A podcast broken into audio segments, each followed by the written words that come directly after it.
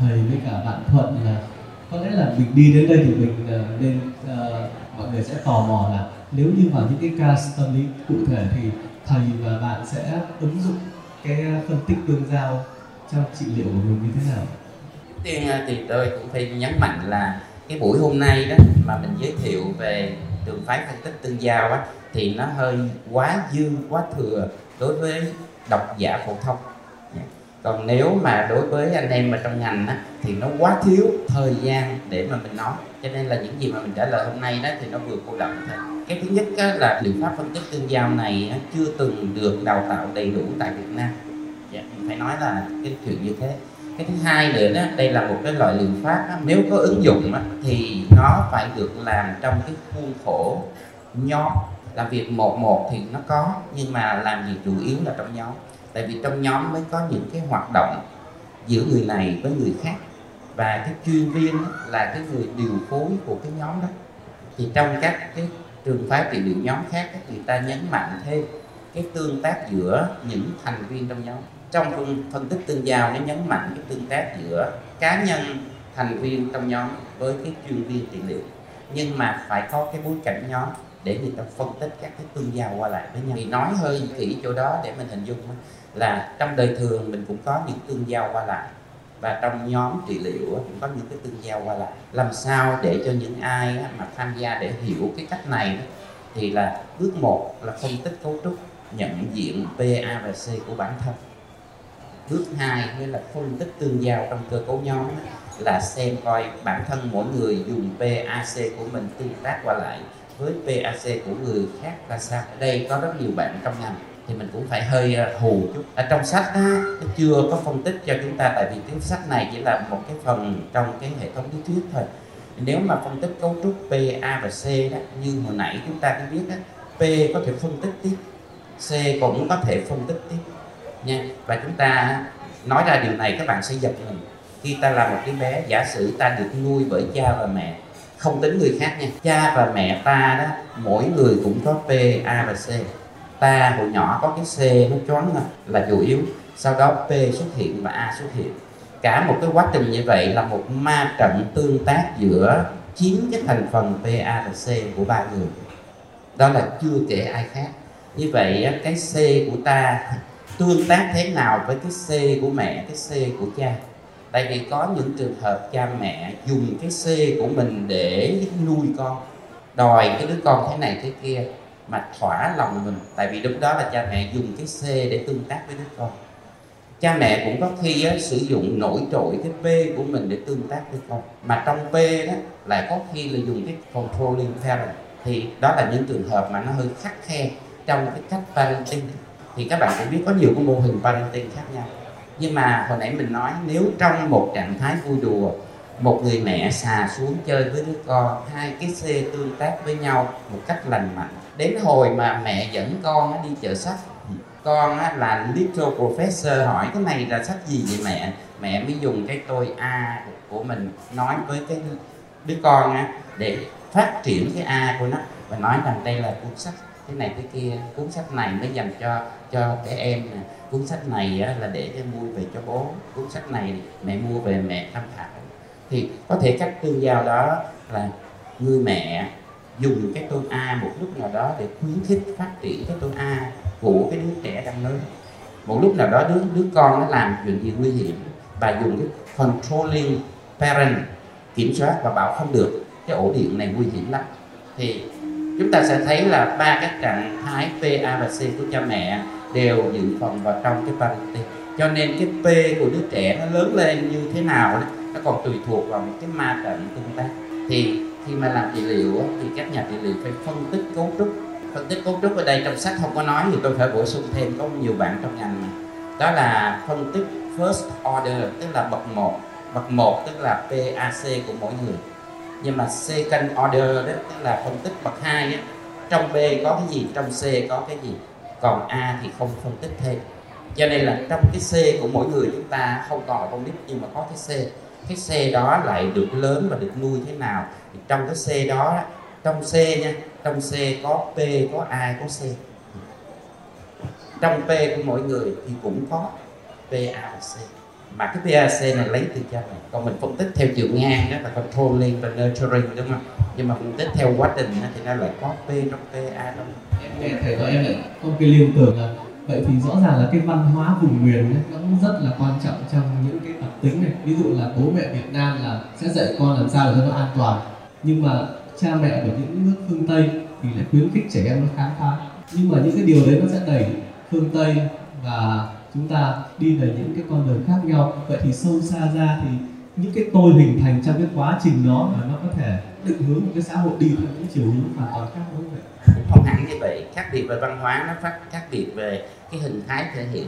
Còn cái sự hình thành PAC và được nói trong lý thuyết này, nó có tính phổ quát cho mọi nền văn hóa. Thì vì ở phương Tây cũng có những cái bậc bố mẹ rất là hà khắc. Các lý thuyết này cũng từ phương Tây thôi. Yeah và ở Việt Nam cũng có những bậc cha mẹ nó rất là quan tâm và phát triển đúng cách với các con. Đó là một cái uh, sự khác biệt văn hóa về mặt hình thái. Nhưng mà những cái quy luật về hình thành PAC và những cái lý thuyết như thế này thì nó phổ quát cho mọi nền văn hóa. Thì cũng có bổ sung gì đó trong cái uh, trải nghiệm khi mà mình dịch cuốn sách này nè. Không có bổ sung nhưng mà với cái câu hỏi này của anh Hậu là có ứng dụng gì trong cái quá trình làm việc sẽ không được lâu dài như thầy Tiến là thầy Tiến đã biết về nó và chắc là sẽ sử dụng nó được mười mấy năm.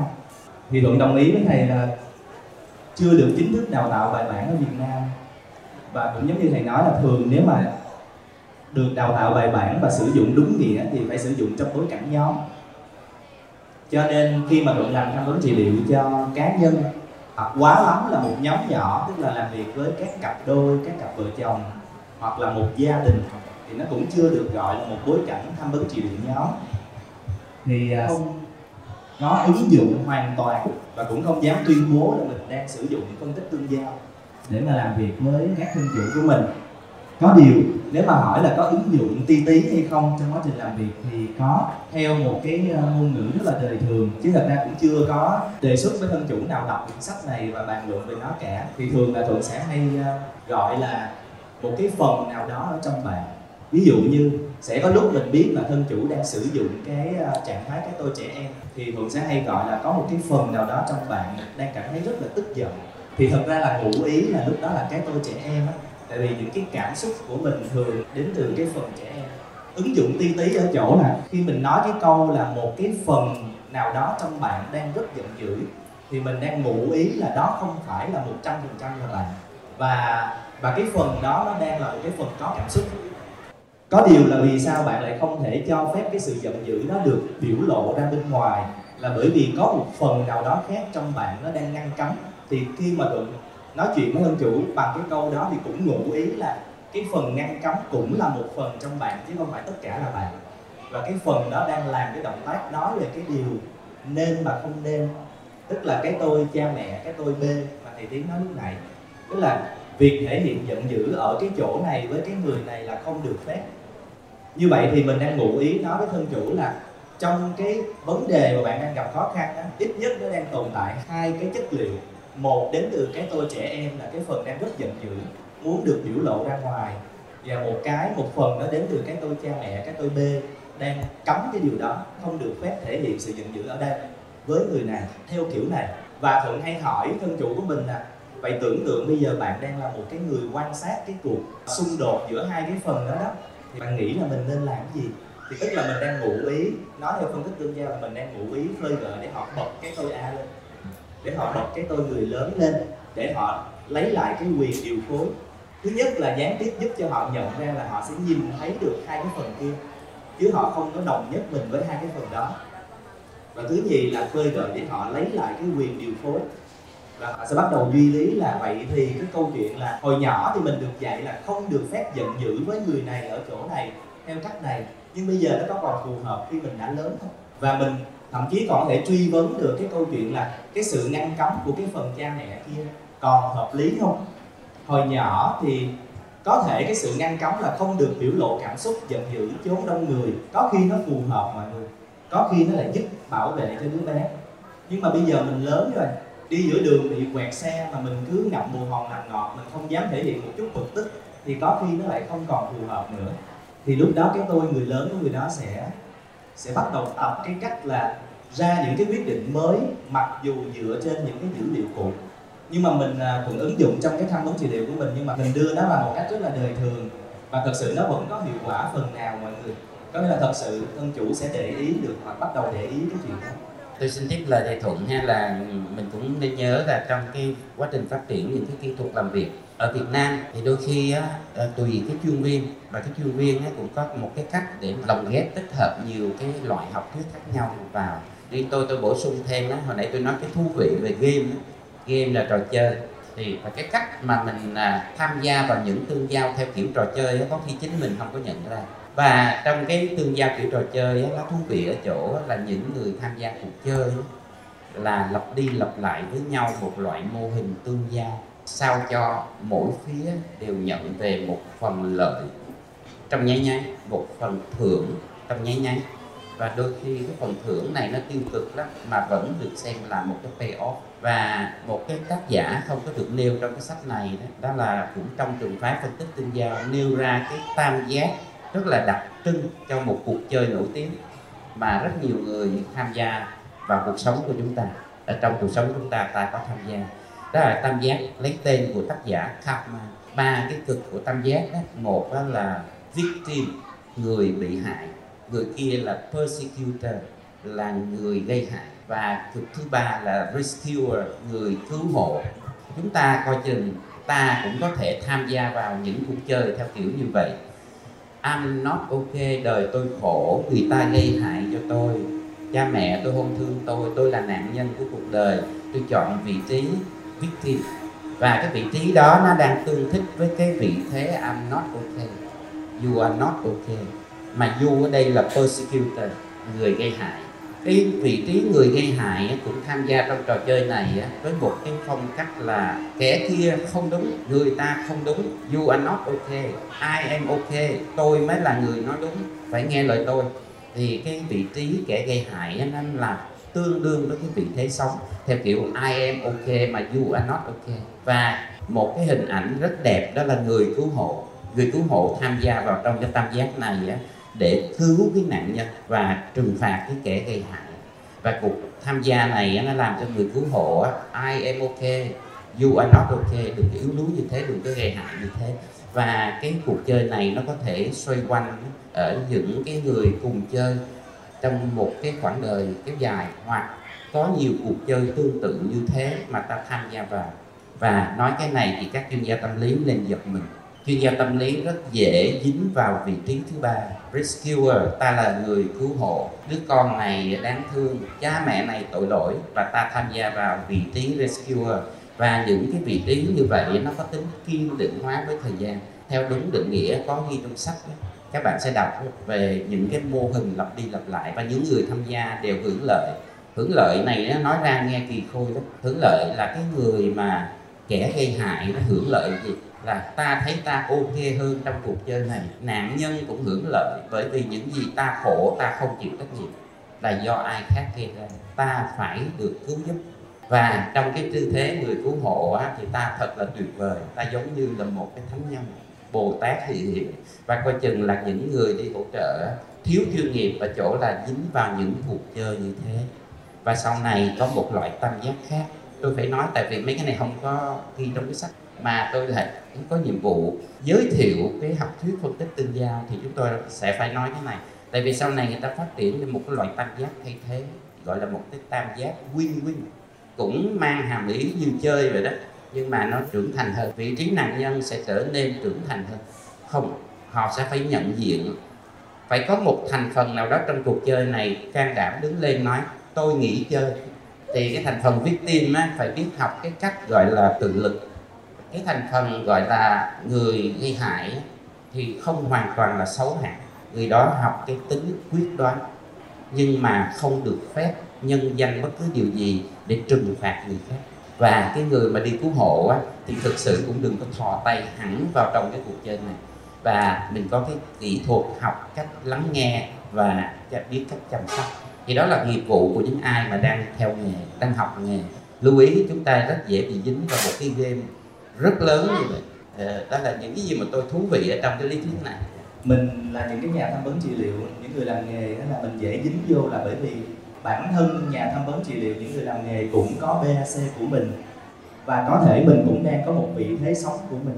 Và ví dụ như thân chủ đang bật lên cái tôi trẻ em của họ, nếu không khéo mình có thể tự nhiên bật lên cái tôi cha mẹ của mình. Đó là mình mất cái vai trò trung lập của cái người làm nghề và tự nhiên mình bắt đầu nurturing đó là mình bắt đầu nuôi dưỡng, chăm bẵm và mình sẽ ứa ghen với cái người còn lại, tại vì thuận là cái người hay làm việc với cặp đôi và gia đình thì nó sẽ rất đúng nghĩa là rơi vào cái tâm giác mà thầy tiếng nói. Bởi vì khi gặp một cặp đôi hay khi gặp một cặp cha con, một cặp mẹ con thì nó rất dễ hay hiện lên cái người là hung thủ và cái người là nạn nhân. Và nếu mình không cẩn thận á, để mình bảo toàn cái vị thế sống của mình mình cũng tham gia vô cái game đó, tại vì mình cũng có được một cái phần thưởng, một cái pay off giống như thầy tí nói là trong mình có vẻ rất là bồ tát. Thế là mình sẽ chọn rất là chăm bẩm và thiên vị cho các bạn có vẻ là nạn nhân và sẽ làm cho cái người hung thủ họ không cảm thấy được hiểu và họ sẽ không có cộng tác nữa và khi mà họ không cộng tác nữa thì có khi cái người hung thủ lại rút ra khỏi cuộc chơi bằng cách là không đến trong những cái phiên sau nữa. Thì thật ra mình cũng đã không làm tốt được cái vai trò của mình, thì nó có cái nguy cơ đó thật. À thêm thêm một ý cuối cùng nữa anh hậu, là cái điều thú vị mà tôi đọc được trong quyển sách là không chỉ là cái tôi BAC của mình tương tác với cái tôi BAC của người khác, mà đôi khi cái tôi B của mình còn tương tác với cái tôi C của mình nữa có nghĩa là chính ba cái trạng thái cái tôi bên trong mình nó cũng tương tác với nhau. Rất nhiều khi mình muốn nói một cái lời từ chối với ai đó chẳng hạn. Tức là cái tôi trẻ em nó muốn nghỉ ngơi quá rồi, nó mệt quá rồi, nó muốn nghỉ ngơi rồi. Cái lời từ chối nó thốt ra tới cổ họng rồi nó vẫn bị nuốt ngược vô trong. Chưa cần bất kỳ một cái tôi cha mẹ nào trấn áp ở bên ngoài hết, mà là cái tôi cha mẹ của mình nó trấn áp trước rồi. Và thế là nó sinh ra rất là nhiều vấn đề, hoặc là ngược lại. Có khi cái tôi cha mẹ của mình lại không giữ nổi một cái đứa bé phá bệnh ở bên trong mình và nó sinh ra nhiều vấn đề. Thì à, đấy là cái trường hợp mà thầy thuận đang nói về cái tương tác giữa ba thành phần PAC của một người với nhau. Và lúc đó nó rất cần cái tiếng nói của A. A có quyền truy cập, dữ liệu cũ nằm trong P và C.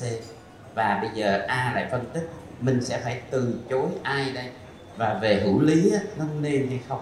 Như vậy thì cái trạng thái, cái tôi A nó rất quan trọng ở chỗ nó phải giữ cái cương vị điều phối. Nếu không nó sẽ rơi vào một trạng thái hoặc C, ưu thế, khuynh loát, hoặc là P, chiếm ưu thế, khuynh loát. Thì cái đó là khi phân tích cấu trúc thì cái chuyên viên sẽ giúp cho một cái người gặp vấn đề sẽ thấy rằng mình chưa vận dụng cái máy tính để mà xử lý là lúc này, ở đây, chuyện gì với ai mình nói theo ngôn ngữ, máy tính truy cập cái dữ liệu cũ, nhưng mà ứng như thế nào với tình huống mới? Tức là chuyện gì với ai ở đây bây giờ?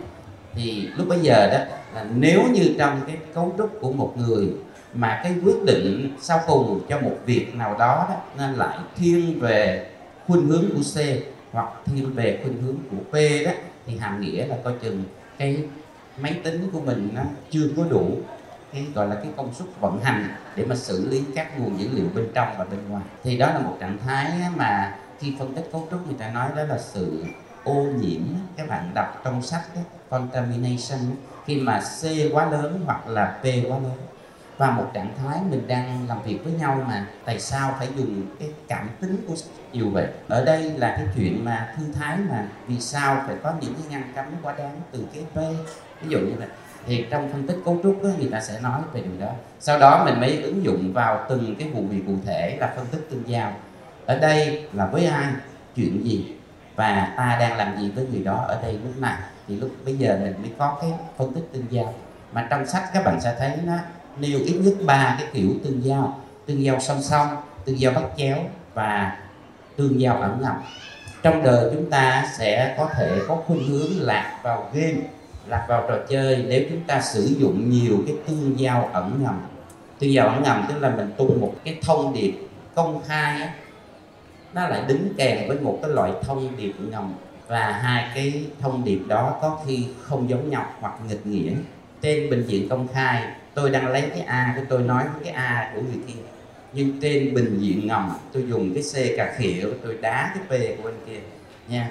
Cho nên cái thông điệp công khai á, được nhập không có thoải mái cái nghĩa nó khác nhau. Thì cái phân tích tương giao đó là bước hai đó thì người ta mới phân tích những cái tình huống như vậy. Và cái hệ thống lý thuyết này nó xuyên suốt các thành phần qua lại với nhau để nó giải thích cho chúng ta rằng tại sao lúc này và trong đời sống ta hay sử dụng các loại tương giao đó? Tại sao ta hay chọn các vị thế sống đó? Nó cũng có cái nguồn sâu xa là ta đi tìm kiếm cái loại stroke nào mà trong đời ta thấy ta được gỗ về và an tâm. Cho nên có khi đi tìm cái ổn mà chọn vị thế sống không ổn. Thì cái phần mà đi xa hơn nữa đó là phân tích game và phân tích kịch bản. Thì đó là phần rất là xa. Thì à, chắc có lẽ là những ai mà học chuyên ngành này thì chắc có lẽ là mình có những cái dịp khác để mình trao đổi thêm. Không, em nghĩ là hầu hết những người mà ít ỏi mà mình biết là khi mà bắt đầu họ quan tâm đến tâm lý học họ tìm hiểu các khái niệm và mua cái cuốn sách, dường như sau đó họ đều thay đổi cuộc sống của mình. Họ có thể giải quyết được những cái vấn đề của mình. Và như mình quan sát, mình có một vài người bạn là từ nhỏ bị bạo hành hay là bị trầm cảm nặng nề. Khi mà họ muốn chữa lành cho mình, họ học về tâm lý học, thì sau khi họ có thể điều trị cho mình xong, họ đều có xu hướng là muốn giúp mọi người có những vấn đề thì mình hóa giải vậy thì cái điều mà chúng ta quan tâm khi mà chúng ta tìm đến bất kỳ một lý thuyết nào hay là một cuốn sách nào dù là tâm linh tâm lý thì đều để đạt đến trạng thái bình yên hơn. Thì em muốn hỏi thầy là tại sao cái tôi tôi ổn và bạn ổn nó sẽ trở thành một cái trạng thái lý tưởng nhất? Dạ, tôi cũng à, khó trả lời cái câu hỏi này ghê lắm. Tại vì à, các tác giả đi tìm những cái lý thuyết để hiểu con người và bây giờ mình cũng có những cái cách để mình hiểu bản thân và người khác thì chúng ta lại phải thừa nhận một cái điều không vui rằng trên thế gian này thường xuyên có những chuyện không có hay xảy ra. Và trong những cái tương giao giữa con người với con người, không hẳn lúc nào cũng là những cái tương giao tốt đẹp và lành mạnh. Cái thành phần a trong tôi lúc này nè, đang xác định điều đó và nói với các bạn rằng thế giới của chúng ta không phải lúc nào cũng tốt đẹp. Đó là điều phải thừa nhận như thế nhưng mà cái thứ hai giống như là cái câu hỏi của anh hậu á, là làm sao á, cái lý thuyết như thế này nè và nhiều lý thuyết khác nhau. Người ta cũng muốn hướng chúng ta đến việc hiểu bản thân hiểu người khác để đạt được một cái trạng thái á, nó không hẳn là lý tưởng đâu. Lý tưởng đôi khi mình tưởng là có lý thôi. Thì đôi khi á, mình sẽ thấy rằng á, là cái điều mà gọi là tốt nhất á, đôi khi nó lại hoặc là hoặc là rất khó đạt tới hoặc là đã từng có ở đâu đó trong đời của ta đó. và trong cái loại lý thuyết này á, như tôi đã nói nó có những cái sâu chuỗi của những cái thành phần khác nhau trong cái lý thuyết này để sao cho chúng ta quay trở lại những cái dữ liệu của quá khứ mà ta lưu trữ đó nay được sử dụng như thế nào để ứng với cái tình huống sống thực tế của lúc này trở đi và làm sao cho chúng ta điều hòa được những cái gì gọi là nên hay không nên, những cái gì gọi là cảm tính hay lý tính, nó có được cái trạng thái vô bình và ta không thể ổn nếu ta không cùng với ai khác. Cho nên cái vế, hai vế của những cái vị thế sống mà tác giả Thomas Harris nêu ra đó, I'm ok, thì cái du kia nó như thế nào nữa kìa? Chứ ta không thể ổn nếu mà I am ok mà not ok. Tại vì nó rơi vào những cái cuộc chơi. Thì cái loại lý thuyết này nó không nhằm mê hoặc con người để quên đi những chuyện không hay đang có. Và hình như nó tạo ra một cái cách thức, một cái động lực để người ta cố gắng hiểu mình và hiểu người khác. Và nếu như mà có tác giả Thomas Harris ngồi đây chẳng hạn, tôi sẽ tặng thêm cho ông tác giả này rằng chúng ta đôi khi cũng phải nhìn ra cái ok khi mà mình thấy không ok. Thì chắc có lẽ là tác giả đó chắc rủ mình viết sách thôi. thôi cái đây là nói đùa nha. À, thì à, tôi nghĩ là như thế. Còn ví dụ như là để ứng dụng à, cho người à, người độc giả phổ thông ấy, tôi nghĩ rằng các bạn cũng hoàn toàn mạnh dạng để hiểu những cái loại lý thuyết khó khăn của tâm lý học của tâm lý trị liệu. Nhưng mà mình thận trọng nha mình đừng có hào hứng quá để mình xây dựng cái gì đó nó tô vẽ nó quá màu hồng. Cái trạng thái ok đó đôi khi chính các bạn định nghĩa là không ổn nhưng mà vẫn có thể gọi là ok trong cái tương giao của ta với ai